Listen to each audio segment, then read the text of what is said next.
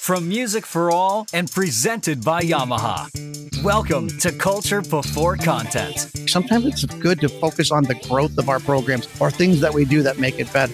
I think it's mostly about the culture of our band classroom. Join us in discovering how to shape each band class into a space where students and educators are excited to learn, participate, and thrive all in a safe space. And now, here's your host, David Duarte.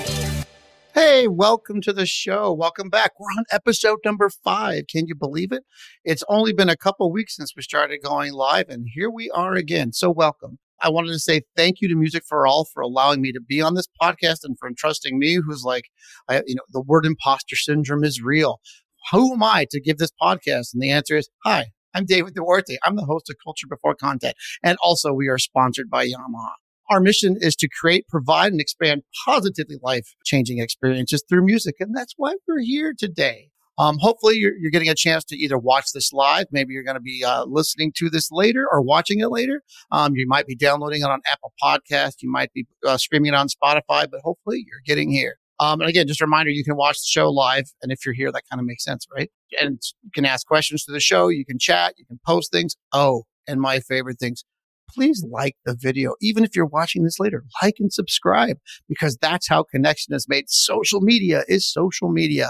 Um, and then again, on usually on Mondays, right around midday, you can get access these on Apple Podcasts. You can subscribe there too. And you can do it on Spotify you can subscribe there too. But anyway, any way that we can get to you, get to us. Anyway, I want to talk a minute about that intro. Um, I teach music production as well as I teach band. I have a, let's see, what do I have? Two levels of band. I have percussion. I have jazz band at what feels like two o'clock in the morning, but it's really 650. Um, but I also teach music production. And in that class, we were using Soundtrap. We're using music first and I was having my kids do it. So when they asked us for a theme for Culture Before Content, I actually wrote that in my classroom and I had a great time. So thanks to Soundtrap and uh, Music First, that was like a, one of those cool little things that actually, and I get to jam out to it every week. And so do you. And so let's talk about some of our former guests that we've had because I think I am selfishly getting a great experience with the guests that we have. So first we had Matt Wood. So if you haven't checked out his podcast, it's, you know, success comes, looks different for different people. So one of the things that he gave to me and we were talking about, he said, you know, talk to your kids on Mondays or anytime there's a break and just have them share out. One of the things that I did like the very next day as I started sharing out, and I've been doing it pretty regularly. And guess what? Lo and behold, I have kids talking in my classroom that I have never really heard from all that much. But everyone feels comfortable to share and It's kind of making the culture and the and that classroom a little bit different. Um, from Scott Lang, culture comes from the person on the podium. I cannot tell you enough. One of the things that man shares is just you know how, the way we do things. And the one thing that i've got and i've been holding it dear to form is i don't teach at a large school. I kind of teach at a medium school. Um, i have been focusing on more on the growth than i worry about the performance. My kids are performing as good as they can. I cannot ask more.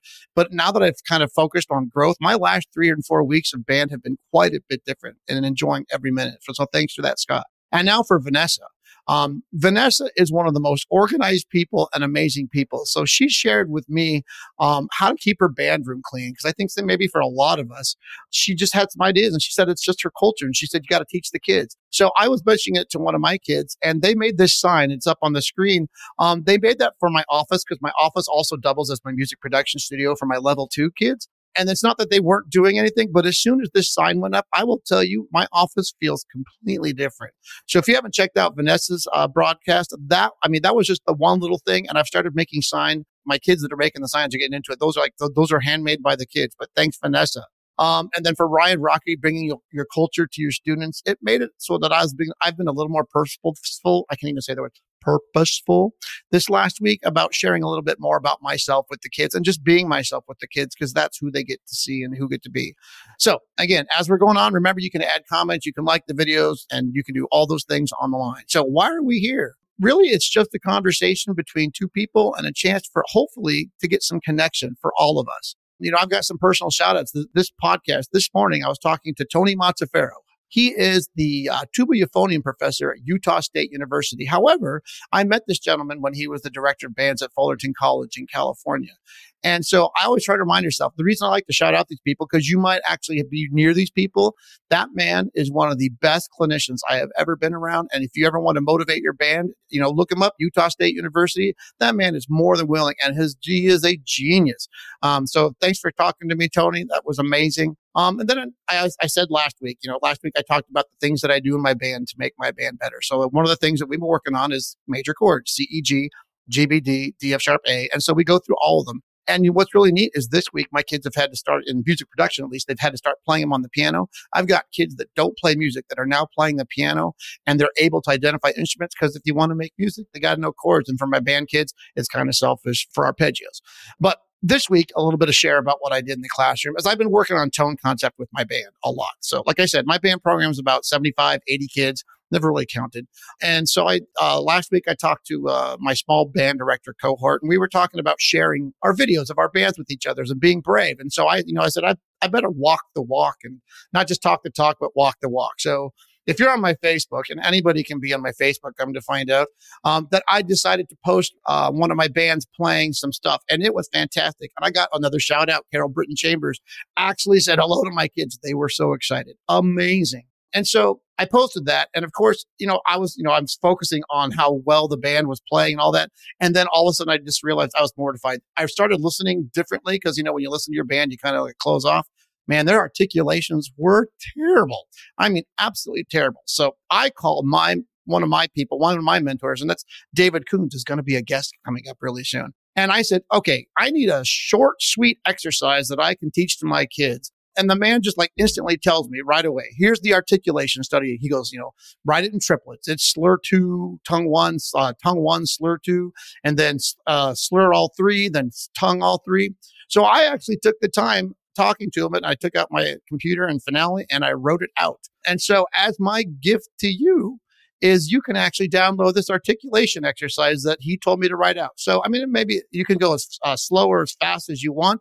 Um, the reason the word clarity is up there is because that's my belief that if I use that word every day, are the rhythms clear? Are the notes clear? Is everything clear? Is your tone clear? Is the sound of our band clear? It makes something. So when the articulations weren't clear this week, I wrote out this exercise I want to say I started at nine o'clock. I finished by like 945 and it's available for you.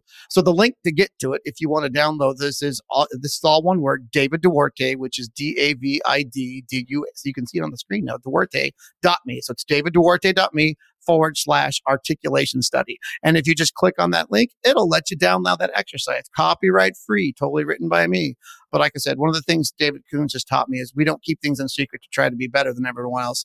We try to share and make all of us a little bit better. So, enough about my stuff for this week. Let's get on to the show and have some fun. Today's guest is someone that I met last year. And again, I'm going to keep shouting out Laura Estes. By the way, if you've never played her music, fantastic. And I can't even actually remember when we get to my guest. I'll let you, I can't remember what you played. Um, I had done Wicklow. And again, I discovered this because it was on my music first and it was able something I could get to my kids and I could get some accountability for it. So anyway, her music is fabulous. Great and we were working on, on it. And so my kids auditioned for an honor band. And so Lesley Moffat, who's my guest today, was the clinician. And so at that honor band, they always ask who wants to run sectionals. So I raise my hand. I'll do saxophone sectionals. And by the way, no one to one B flat today, please. Anyway, just kidding. Um, but today you're going to meet an incredible woman. This is Lesley Moffat. She's the chief executive officer and founder of the MPowered Music Educator Academy, which you can find at mpowerededucator.com. Um, she's the host of the Band Director Bootcamp podcast, which by the way, I will probably pop this in the chat or not in the chat. I'll probably pop it on the YouTube thing. You need to go. I actually watched a bunch of podcasts this week and holy cow, I got some good ideas because these podcasts end up being just the most incredible professional development. Anyway, so we're going to talk today about inclusion and a supportive culture that is successful for your classroom and the community involved. So without any further ado, maybe some later ado, who knows when we get due here. Um, please welcome to the show, Miss Lesley Moffat. Welcome, Lesley. Oh no, I can't hear you. I thought Patrick would unmute me. I have to do all everything around here, huh? Patrick, I'm just giving you a bunch of poop. Thanks for all your help back there. It's really great to be here and to see this take off and having just was at the Washington conference this last week and I, I heard about this being plugged in the new podcast and everything. I'm like, hey, I get to be part of that. So I'm just thrilled to be here. Well, thank you. And I want to say a plug. This is my plug. I didn't get a chance to go to that session because I had to take care of kids. Anyway, it's what we do. We take care of kids. So let's start with just let's say who is Lesley Moffat? Why don't you tell us about a bit about yourself and some of the things that you do? Because I want people to catch that and hopefully find that. Well, I'm the world's biggest band geek on the planet. Just a little history. So I'm gonna fight you for this one, David. So I'm third generation music teacher. My mom and dad met in their college marching band. Their honeymoon was the trip to the Rose Bowl that year. So they got married days before the game so that they could just make their honeymoon the band trip. Wait, wait a second. Big 10 or Pac 10? Pac 10. Yeah, the Huskies. Oh, that's right. University of Washington. So early 60s. I'm an Arizona Wildcat. Though. Oh, But anyway, so, and my mom had wanted to be a music teacher, a band director specifically, and was told that that was not an appropriate career path for a female. So she married somebody that was majoring in music and became a band director. So I was a child of a band director and my, we lived in the community where my dad taught like literally two minutes from the school. I grew up with the band kids babysitting me and going to the games and concerts and on trips with them. And that's all I ever knew was this band culture. And then when I hit high school, I got to be in my dad's band and do all the things as a high school kid. And so I always knew that I was going to keep doing that and be a band director. And I was going to teach my own children and live in the community where I serve. And so for 12 consecutive years, I had my own children in school. Um, they're four years apart. So each of them got, Oh, I got for four years and they were each in two classes with me. I teach in the community where I, um, I live, just minutes from my school. Been here for decades and decades. And so I mean, you're 36 and I am still loving it. Now, there were some difficulties along the way. I'm not going to lie. There were some challenges, but I look back on this career path and I'm like, what a privilege it has been. What a weird thing it's been the last few years with the pandemic. But Oh. even then, to be able to be with kids during that was, we had some pretty powerful opportunities to still help them through. So anyway, it's all been just an incredible journey we've been on and, and it's fun to be out here talking about it and how, you know, my culture of my classroom was so much influenced by what I saw growing up and, you know, what my dad had built with the culture of his small town where everything revolved around the, the high school. I was like, that's what I want to create. Well, that leads me to like the most important question for a band director's kid. Actually, it's any question. What was your primary instrument? I always like to ask that for people. My parents did the whole you have to take piano lessons thing. And I kicked and screamed and cried all the way there until I met Mr. Cortez, this old man with Mr. Rogers sweater with the patch, leather patches on the sleeves. And he smelled like a, he smelled like a pipe. I loved that smell of the pipe. And I was mad because I had been taken away from my friend Mindy's birthday party. Stupid piano lesson, first one. But we got into the piano lesson. I sat there with my arms crossed and pouting on the piano bench. And Mr. Cortez said, Would you like a lifesaver? And so I got to have candy at my piano lesson and all was well. And he was such a gentle soul. And I got my start on piano from him. But then fifth grade band came and I always thought clarinet's the coolest. I'm going to play the clarinet hmm. till the first day of fifth grade band. And Miss Jurgens said, Oh, the clarinets are going to sit over there. Cause back then kids just showed up with instruments, you know? So, okay, I sat there and then I looked around at some of the other kids that were coming in. I'm like, and I said, Can I sit back there? She said, That's where the trombones sit. And I'm like, There's a boy named Jeff in the fifth grade. He was so cute. and I'm like, I want to sit by Jeff. And she said, That's where the trombones sit. So I went home from band the first day and said to my dad, Dad, Miss Jurgens says I have to switch from the clarinet to the trombone. And he goes, That's odd. And I said, I know, but Miss Jurgens said. And my dad had played trombone all through school. So he got out his old beater up trombone and he said, Here you go. And I walk into fifth grade band on day two. And Miss Jurgens says, Why do you have a trombone? I said, My dad wanted me to switch. She says, Okay, but you'll have to sit back there. I'm like, Okay. That's how I picked the trombone Amazing. because girls didn't play trombone in the 70s. Girls didn't do that. Uh, we talked about this last week. Maybe we can talk about this some more about the gender of instruments that should not exist, but somehow does. And I know. Uh, one of those things we've been trying to get out, just like again how we met talking about actually well you know i'm going to talk about this one of these days but I, I got on my interview um, i got the question about female composers and on an interview i just froze. And it made me so mad at myself that that's how i decided i'm going to make a journey about making sure that never happens in my life because it was something i didn't realize that i was accidentally doing. It doesn't really it's all about inclusion. And I know that's one of those big things that you talk about. So why don't you talk about a little about Lesley besides the musician, who is Lesley Moffat? Well, I'm a mom of three, so that's pretty cool. I have three awesome kids. They're not kids; they're in their 20s and 30s, but that makes me feel old to say that. So they're still kids in my eyes. Um, and like I was saying, um, I'm married to a trumpet player. Which, by the way, if I had stayed on clarinet and hadn't seen Jeff, I would not have gone to a brass band, which is how I met my husband. So that whole Jeff thing worked out after all.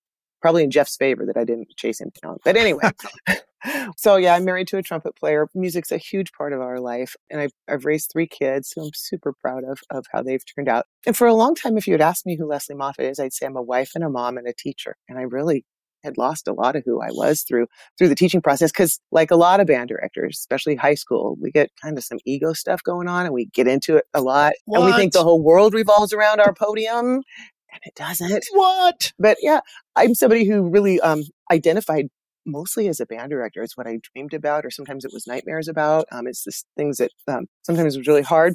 Um, but then recently, after my, you know, and now that my kids are grown and now that I'm teaching middle school instead of high school and I have some time, I'm rediscovering who Lesley Moffat is. You know, I went a quarter of a century without sitting in an ensemble and playing on a regular basis because I was too busy. But I was on the podium and I forgot what that experience was like from the other side until this fall. And I got involved with, we have a Seattle based group called Formation Wind Band and it's all women.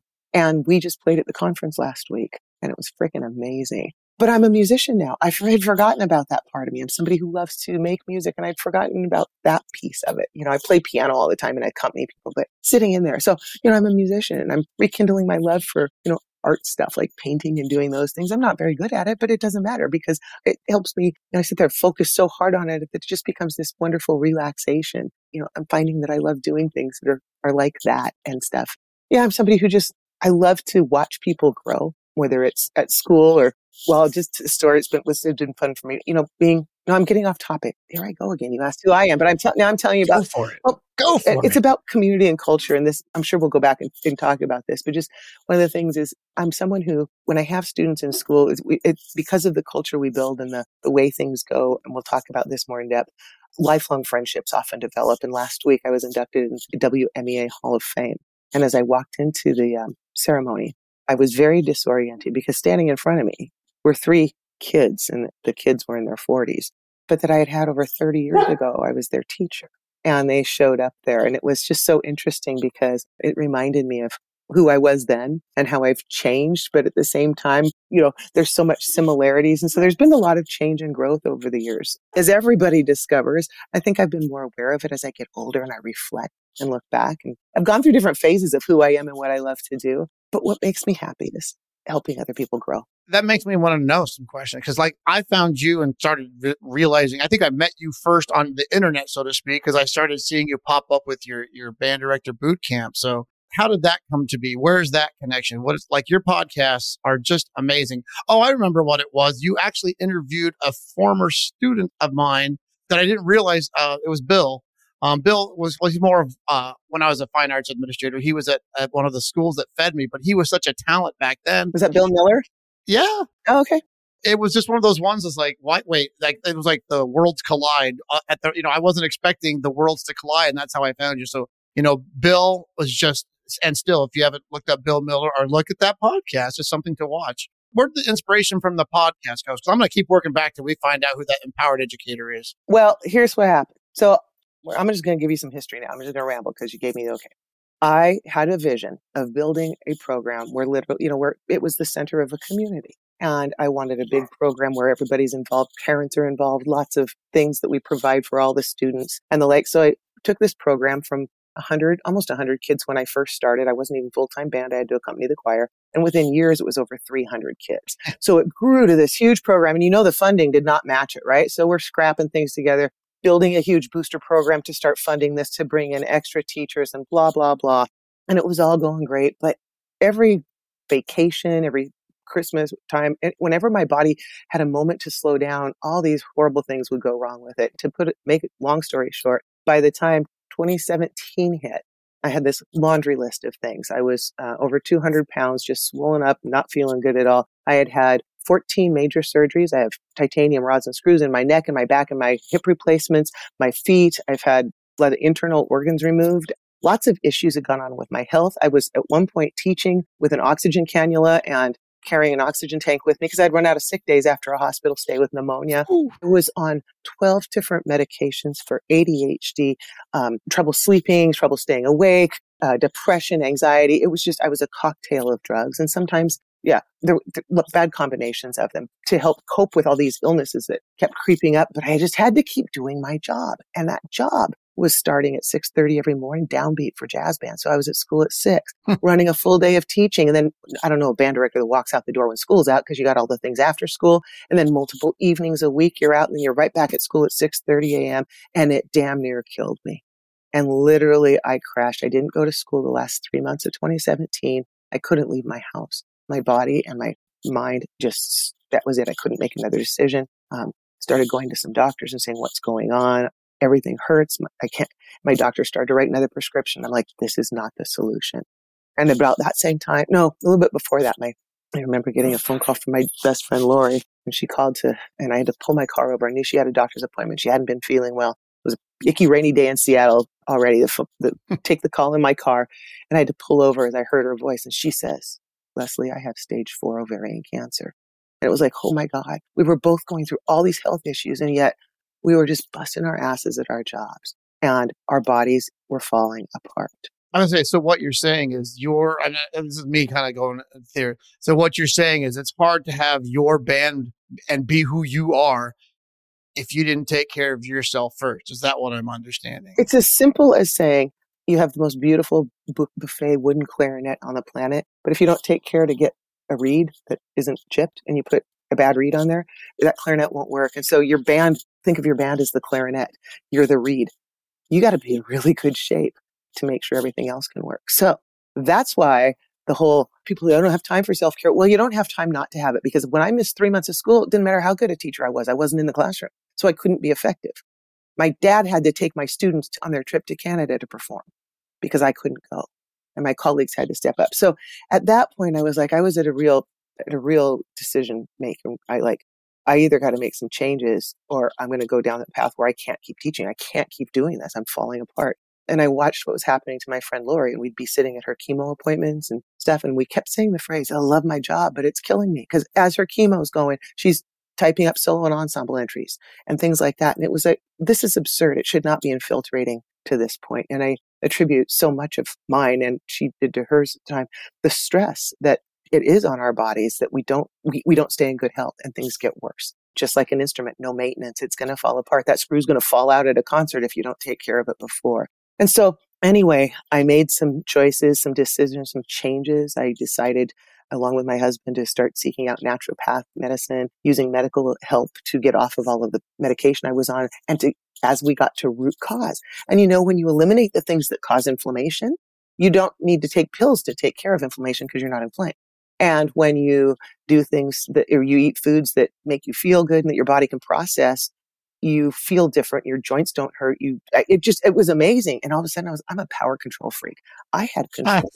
I'm like, I have control over a lot more than I thought I did once I started understanding that. And it was a long, slow process because, you know, I read millions of books and listened to things and sought out lots of help from counseling to medical advice to naturopath and all of the things.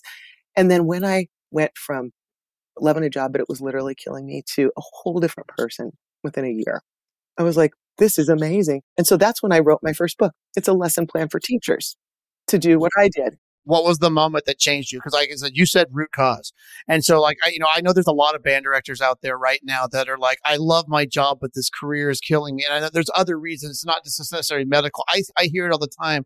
I see people, they, they're stressed about the job, but really they just, you know, it's, there's so much more besides teaching, you know, notes and rhythms to the kids. And so, you know, what was your moment? What was the, what was the thing that happened?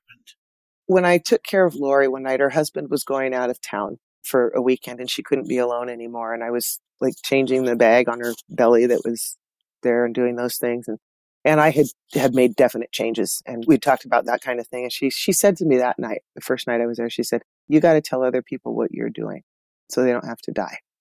And I'm like, okay. And then I'm like, well, how do I do that? I'm a teacher. And then that's how it all came about writing a book as a lesson plan, basically. So teachers can not have to go through as hard a time as I did and try to piecemeal your own thing. Here's, you know, I'm not saying, here's what I did, so everybody should do it. I'm saying, here are the things I looked into. Look at these things. You know, it's like assessing a student. You don't just go in and say to your a student before you hear them play, here, fix these things. You hear them play, and then you know where they need help, and you can help them.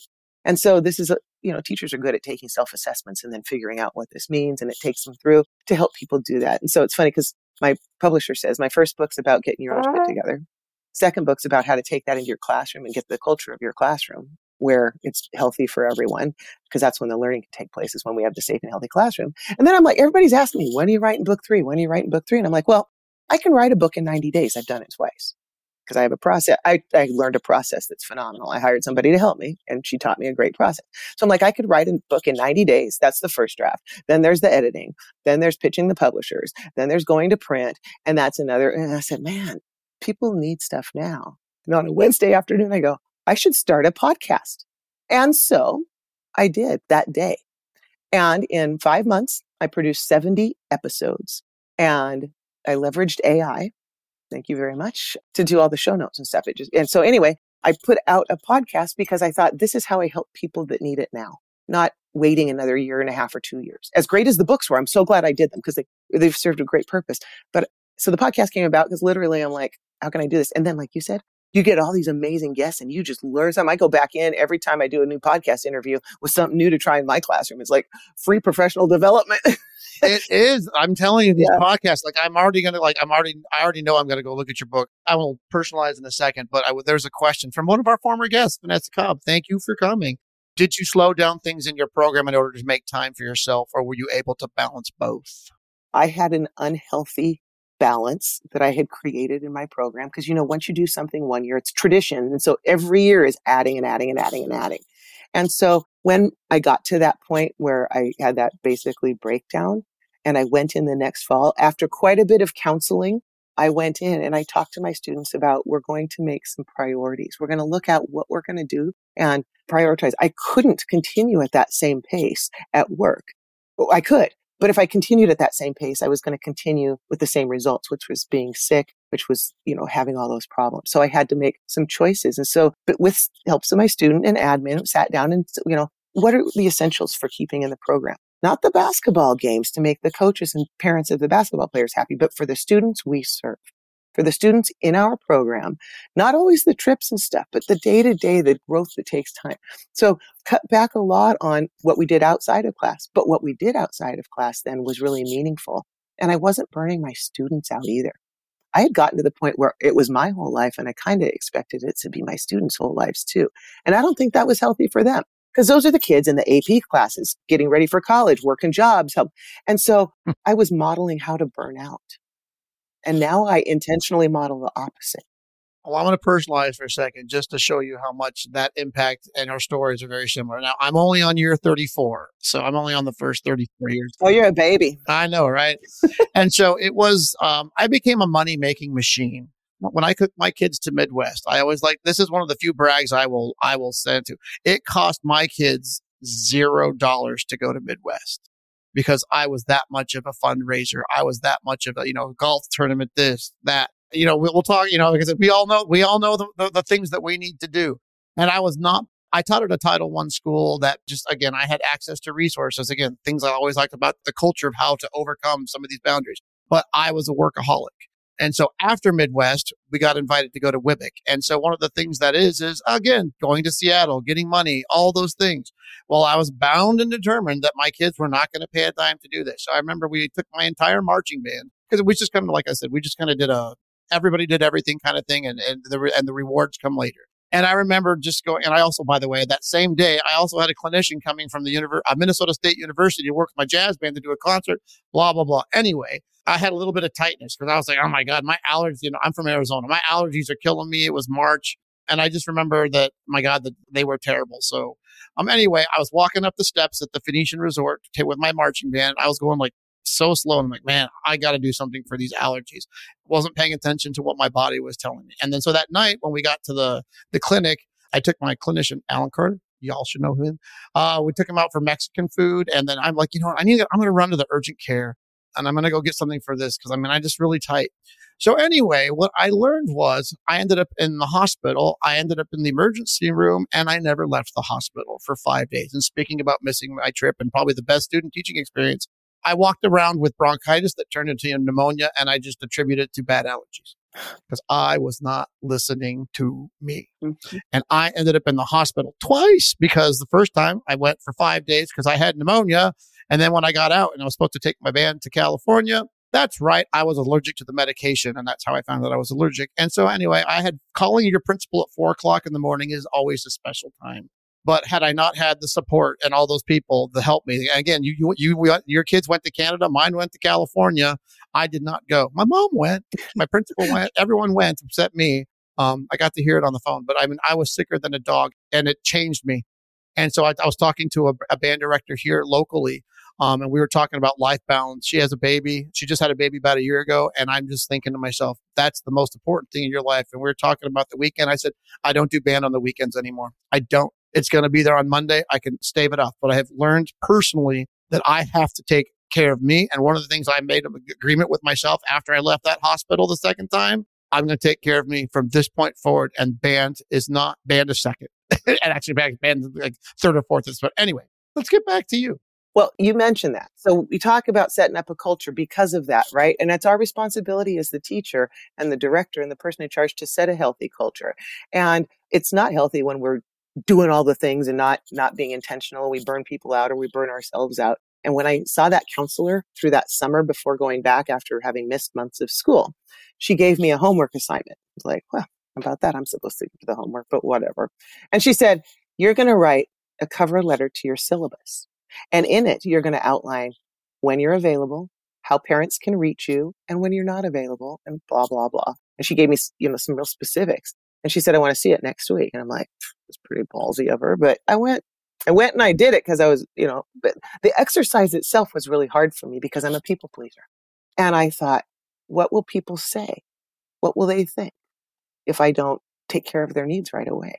Never mind if my own children want me to fix dinner or have homework help they need or my husband wants to talk. But what if the band kids needed something? You know, I just was always at the beck and call. It felt like, you know, for whatever people needed. And so I had to be really clear about that. So she saw it the next week and she said, Great, now the next part of your assignment is to actually use this. And I was like, mm-hmm. Oh man, is she going to know if I don't? Uh, but I thought I'm paying her a lot of money. So maybe I should take her advice. And so I was really nervous that next year because the kids had come to expect all the things, all the things we did every year that were so fun, the traditions, the retreats, the trips, the blah. And I, we got to that, that first day and I don't typically read the syllabus with my kids, but I did address that. And the kids were okay. They, they were like, whatever. And I got a couple emails from parents that night and I almost didn't want to open them. And every one of them was like, well, good for you. How can we support this? Blah, blah. And I was like, what? Then I was like, wait, I wasn't that important after all. So once I got my ego out of it, then I realized when I put some boundaries up, few things happen. You know, like Vanessa was saying, did you do less? When I have boundaries up and say, like for me, a boundary I have in my school I teach in now, it's the middle school. I went to the, I taught high school forever and decided two years ago I'm going to go to middle school. So I just swapped with my feeder program. And one of the things I intentionally do is Wednesdays is band buddies. I stay after school and anybody who wants to stay after for snacks and practicing for one hour, we do. I don't say if we don't get this done, we're going to stay after and work to, you know, it's a purely get it done thing. And I'm so we're more intentional because I'm not going to stay after for kids that just won't practice or do stuff or, you know, for whatever reasons. It's we we start becoming more intentional with how we spend our time when we put the boundaries up. And so we get more done in less time. And I, I did a se- session this week at the conference about, I asked the attendees because the title of it was I Love My Job, What It Was Killing Me. And I said, what if I could show you how to find an hour a day or maybe five hours a week? What would you do with an extra hour a day? And several teachers had a hard time wondering. And one gal just goes, honestly, I'd just work some more. I'm like, that's part of this process of setting the culture. Where do you draw a line so that you have the mental and physical capacity to do it when you're there, but it's not healthy when it's infiltrating elsewhere. So that exercise on syllabus and boundary setting was hard, but man, did it change things. Well, I, like I said, like my, my response to like exactly was just I had to change. I had to give, I had to understand that I am just as important as my job. And you know what? It is hard for us band directors. I'm sure nobody out there hyper focuses on their job one of the things that I also had to stop doing was like stop talking band 24 7 stop going out with your music to talk you know and because I was feeding my own my own problem you know hey you know, how did you finger B flat one and one in this piece over an F? Anyway, I hate the, the long story, but I, I, I had to like, I give of myself Monday through Friday or whatever scheduled, and I will purposely not give myself my my you know Patrick you're going to get thrown off in the background here but I always tell Patrick he always gets to know like I've had so much pep band this year like at one point I thought my season was over, so I had planned everything. And then there was just this accidental, th- this happens and that happens, then you're going to go to playoffs and it happened. Mm-hmm. And it mm-hmm. kept going. It's like Monday pep band, Wednesday pep band, Friday pep band, Monday. And then uh, that's including that if, you know, the, the boys hadn't finished. Well, I think I had 19, not 19, 15 pep band games that I did this year since January. And those of you who had Snowpocalypse 2024, that included the week off. So at one point, I went from like three games a week to four games a week. But man, one of the things that I had to make sure was when I got to those, when I got to those weekends, they were mine. Otherwise, I would not survive. And one of the other things that I've done, you will not find me in the summer unless I'm there for you, like a camp or something. But I am not doing band. I'm not doing those extra things. And you know what's weird? My band is just as good as it always was before. I, I, I don't have marching band. Sorry, don't be envious, people. Um, I have pep band, but I think one of those, that was one of the things about coming back to teaching high school was finding a situation where I could stay healthy. Oh, look, we have another question. Ricardo Laborin. Uh, when missing work for personal reasons, what culture do you develop so that kids are being productive and practicing when you are absent? Well, if you're talking about like just being gone for a couple of days kind of thing um, when i was I, taught high school like i said up until this last year and so that we the kids knew what to do. There were processes like who takes attendance who does these things and then there would i would leave them with a here's what needs to be done by the end of the period. You know we talk about it usually the day before we go because we all want the concert to sound good or we all want to be prepared for solo ensemble so you, you need to spend x number of time doing this. You always want to have them do something that's going to have them feel like it's not just filling out a worksheet to kill time because I think that says uh, I have disres- disrespectful. I, Go ahead. I have a great method for being gone, and it's the method I used. So, like I said, I told this story before, but when you get selected for Midwest, as you know, it's kind of awe inspiring and trying to get the band ready.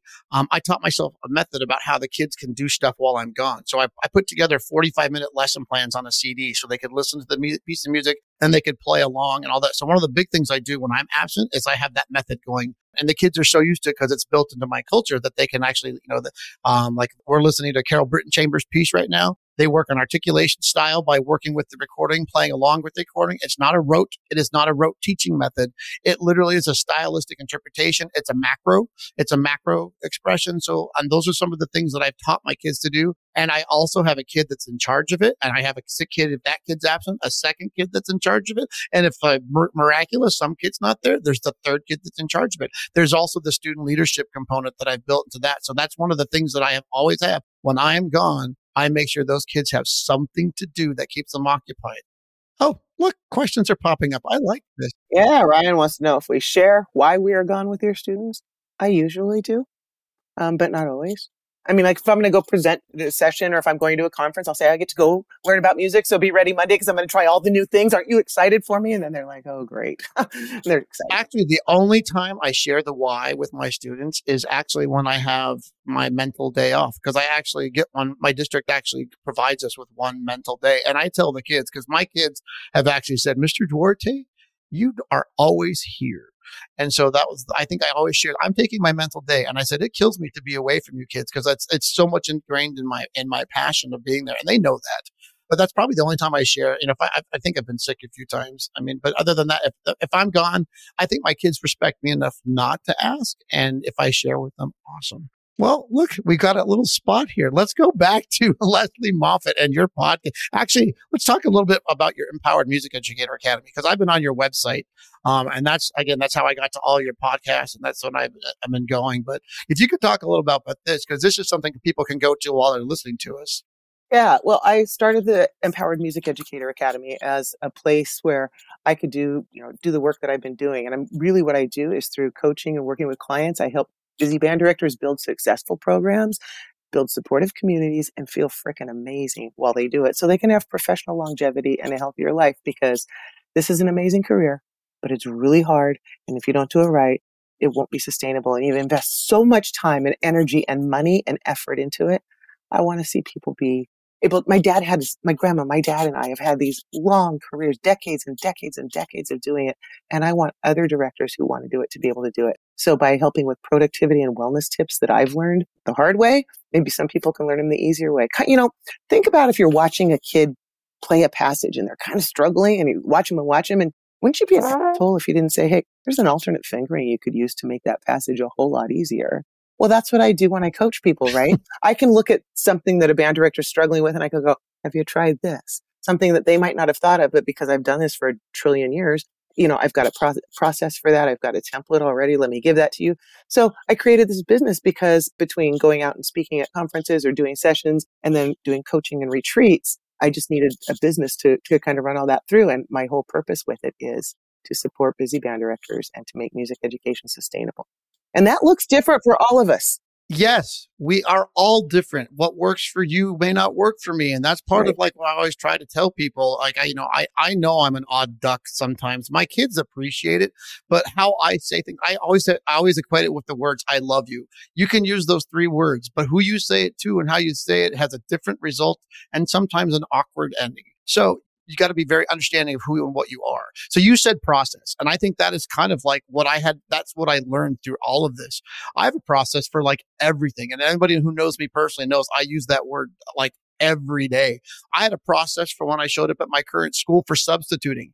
If the secretaries asked me in my first year, I had a process that said I would do it unless I didn't want to do it. And then I had a process for the second year that they had they had to not ask. I'd tell them, don't ask me to sub. I sub more than any other person.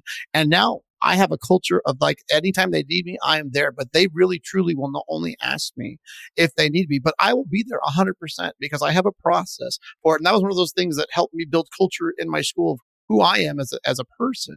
And so can you talk more about some of the the things that you offer on that on that website besides you know i know you're an amazing author you've got some other things that you do and how do you how do you reach the masses? How can the masses reach you? Well they can go to my website of course and there's links to different things but the best way i work with people actually is talking to them and finding out what they need and so they you know because people have like i said different needs. A lot of folks come to me because they're really wanting to get their health and i'm not a doctor so let's just be clear about that but i did a boatload of research on things that you know, that worked for me. And I, I didn't create a method and then use it.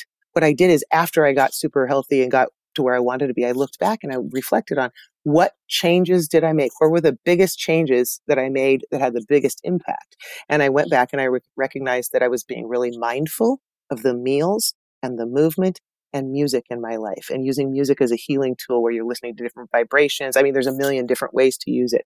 And I found that those four things that mindful approach to meals, music, and movement, the things that really changed my life. So I created the M power method because those things all started with M because I, I noticed that those, if I get my act together in those areas, everything else felt easier because my body and brain functioned better because I was doing the things, you know, it was hard. It was hard to make all the changes I had to make to lose enough weight so that I'm at a comfortable weight so my body doesn't hurt because my joints can support it. But it was harder to hurt all the time and to have to use a cane while teaching high school marching band, or I didn't march, but high school band. And those things were hard too. So I had to kind of have that come to Jesus moment with myself and say, which hard am I going to pick?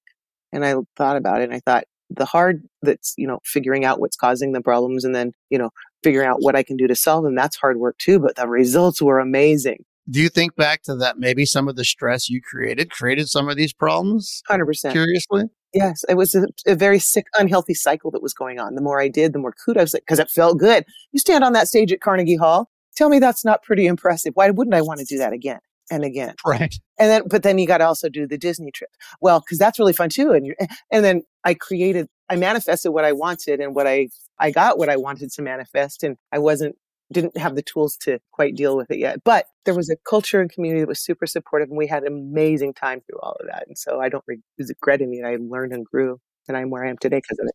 So now that we're in our late 30s, um, thank you. Thank you. Yeah. Um, what do you say to somebody who's just starting out their career? When do when is it time to recognize this stuff? Because I, you said the magic words. I'm a people pleaser. I am a people pleaser as well, but to a fault. Because you know who needs to get pleased? I need to make sure that I am the most important from the things. And sometimes by pleasing people, I'm going out of my out of my my zone of what I need to be doing. So what do you say to a young person that, you know, when you started teaching and when I started teaching, I laugh you know, we, are talking about standards this and standards that. When you and I started teaching, we were just told go in the classroom and I'll see you at the end. Um, uh, end of the year, there were no standards. There wasn't all of this. And so, you know, you think about these magic band programs that have come around or who the big heavy band programs around the country were back in the day. They just did it because that's what they do. And I'm sure you and I have that mindset. And I'm sure you as a daughter of a band director have that mindset because that was how it's always the, how we did it before. But now you've got these, you know, these poor young kids who are being told you got to do this standards based grading, this, you've got to do this PLC, that, where you and I can look at it and we can put a filter, but we're not going to stress about it because we're going to, we're probably just get, this is how it gets done. I'll word it this way. So what some advice you have to the younger teacher out there about when do you need to recognize stress? Or if you're having stress, what can you do about it? Think of it from the young perspective. Well, I think it's physical. Noticing how you're feeling a lot of the time. So I have this thing in my book. I talk about speed bumps and stop signs. And the purpose of a speed bump and a stop sign, as irritating as they are, is to have you slow down, take a look and make sure it's safe before you proceed again. And we need to think about the speed bumps in our lives. Like when somebody says, Hey, I need you to do this, or you need to turn in that. I got to stop and say, is this necessary? And really evaluate what things are. You know, it's always easy to say what you would do as a new person, but really you have to be so careful when you're starting at the job because you don't want to lose the job. You're in a different place than somebody like you or me. I mean, you and I could probably say, no, I'm not going to do We can take a lot.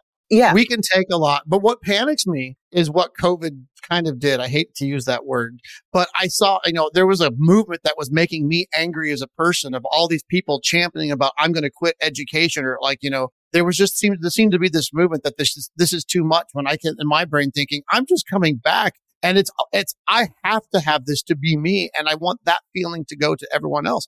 I love teaching. I mean, I took, I took the 11 year administrator gap and I don't regret it.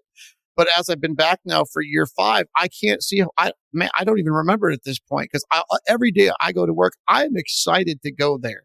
I'm excited to see my students. I, I have changed that mindset from that. But I don't. I, I get so worried about our the culture of people saying, "Well, I'm going to quit." This is that there's too much out there. So, like I said, you know, stress management is huge. And finding the right fit because honestly, I look back and I'm thinking, here I was in my 20s, 30s, um, having three children of my own, teaching in a huge high school band program, maybe that wasn't a great fit at the time. Maybe I would have taken a different path. So being aware of what's really helpful for you in this moment when, when you're interviewing, you know, is this a good fit for me?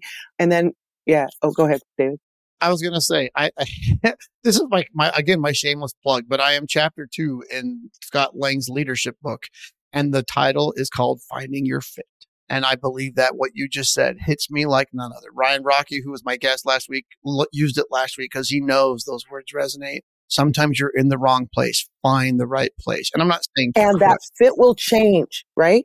Yes. It changes just, as you, like a key change. Key signatures in, throughout a piece will change as the piece evolves.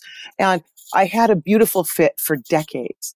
But a couple years ago, I recognized some of those stress signs coming on, like my stomach clenching up when I pulled into the parking lot mm, like that Sunday night scaries. Those things started to happen again. And I went and my, I would notice my jaw would be clenched and my muscles would be tight. So I started noticing the physical stuff.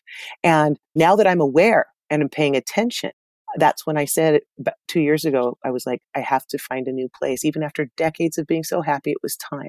And it was just because I think trauma from the pandemic and trying to be back in that same room was hard. So you new teachers, what's working now, you know, or notice how things are going. What are you physically feeling? How are you mentally feeling when you think about school? What does that make you feel like? Like David gets super excited. He's feeling pretty good about it. But if your stomach goes in knots, you get clenched up or you start to worry, that's a signal that, you know, start looking at some of the things. What's contributing to this? Listen to your body. Find somebody, find somebody who's been around the block a few times who you trust, who can help you through this, whether it's somebody to listen to, somebody who knows the situation, somebody who can hand over some tools and lesson plans so you don't have to start from scratch. Um, because we all, all of us that have been in this for any length of time have been lucky to have somebody or somebody's out there. And there's nobody more generous with their time and talents and resources than music educators. Well, Lesley, I hate to say this, but this never, it always feels like it goes by in two seconds, but it is time to go. And I am so thankful that you took this time to share with us. And I'm thankful that you took time to say yes to coming on the show. Well, I'm happy to have done it. Can I put an offer, a freebie out there for your audience? Yeah, absolutely. And your email's up there right now as we speak. If there's anybody out there that's in that spot, like, I love my job, but it's killing me, I'm going to, I'll send it to David. I've got a link and I just don't remember off the top of my head where we can put it in his show notes um, for a link. I'll put it, I'll put it in the YouTube, I'll put it in the YouTube column for yeah. people. We'll give a free download of my first book. Well, that's, that's amazing, Lesley. Thank you. Well, I want music teachers and all you folks, you guys, what the work you're doing is so important, and we've got to be there for kids. Need us now more than ever. They need that community of the music classroom more than ever because to show outside this uh, in the real world, we need to teach people how to act so that it can change out there. Thank you for adding to our culture, and thank you, Lesley. I needed to hear all this tonight. Everyone, go watch Lesley's podcast. I watched like eight of them last night, and thank you so much for coming on the show. My pleasure. Night, everybody. Bye, Lesley. All right, kids, final thoughts. Um, I will say this. That was way more powerful than I thought it was going to be. But I, I'm telling you, the culture of you is the most important thing. And so I want to say just thought, my thought process is find other people, run some things by a friend. It doesn't have to be a music educator, but we are not alone. And sometimes I think we end up being alone. Reach out, email me, Facebook me, find me wherever you can. I'm glad to always share an opinion. It won't necessarily be right, but I like sharing them as I said to my student teachers, everything I say is just not, it's everything I say is wrong. You need to evaluate for what you do for yourself, but I'm more than glad to give an opinion. And so that's not, I'm not trying to say I have the answer. I'm trying to say I have an opinion. And I think that's what we all need to do. We need to share our opinions more and more and more. All right. So what's going on next week?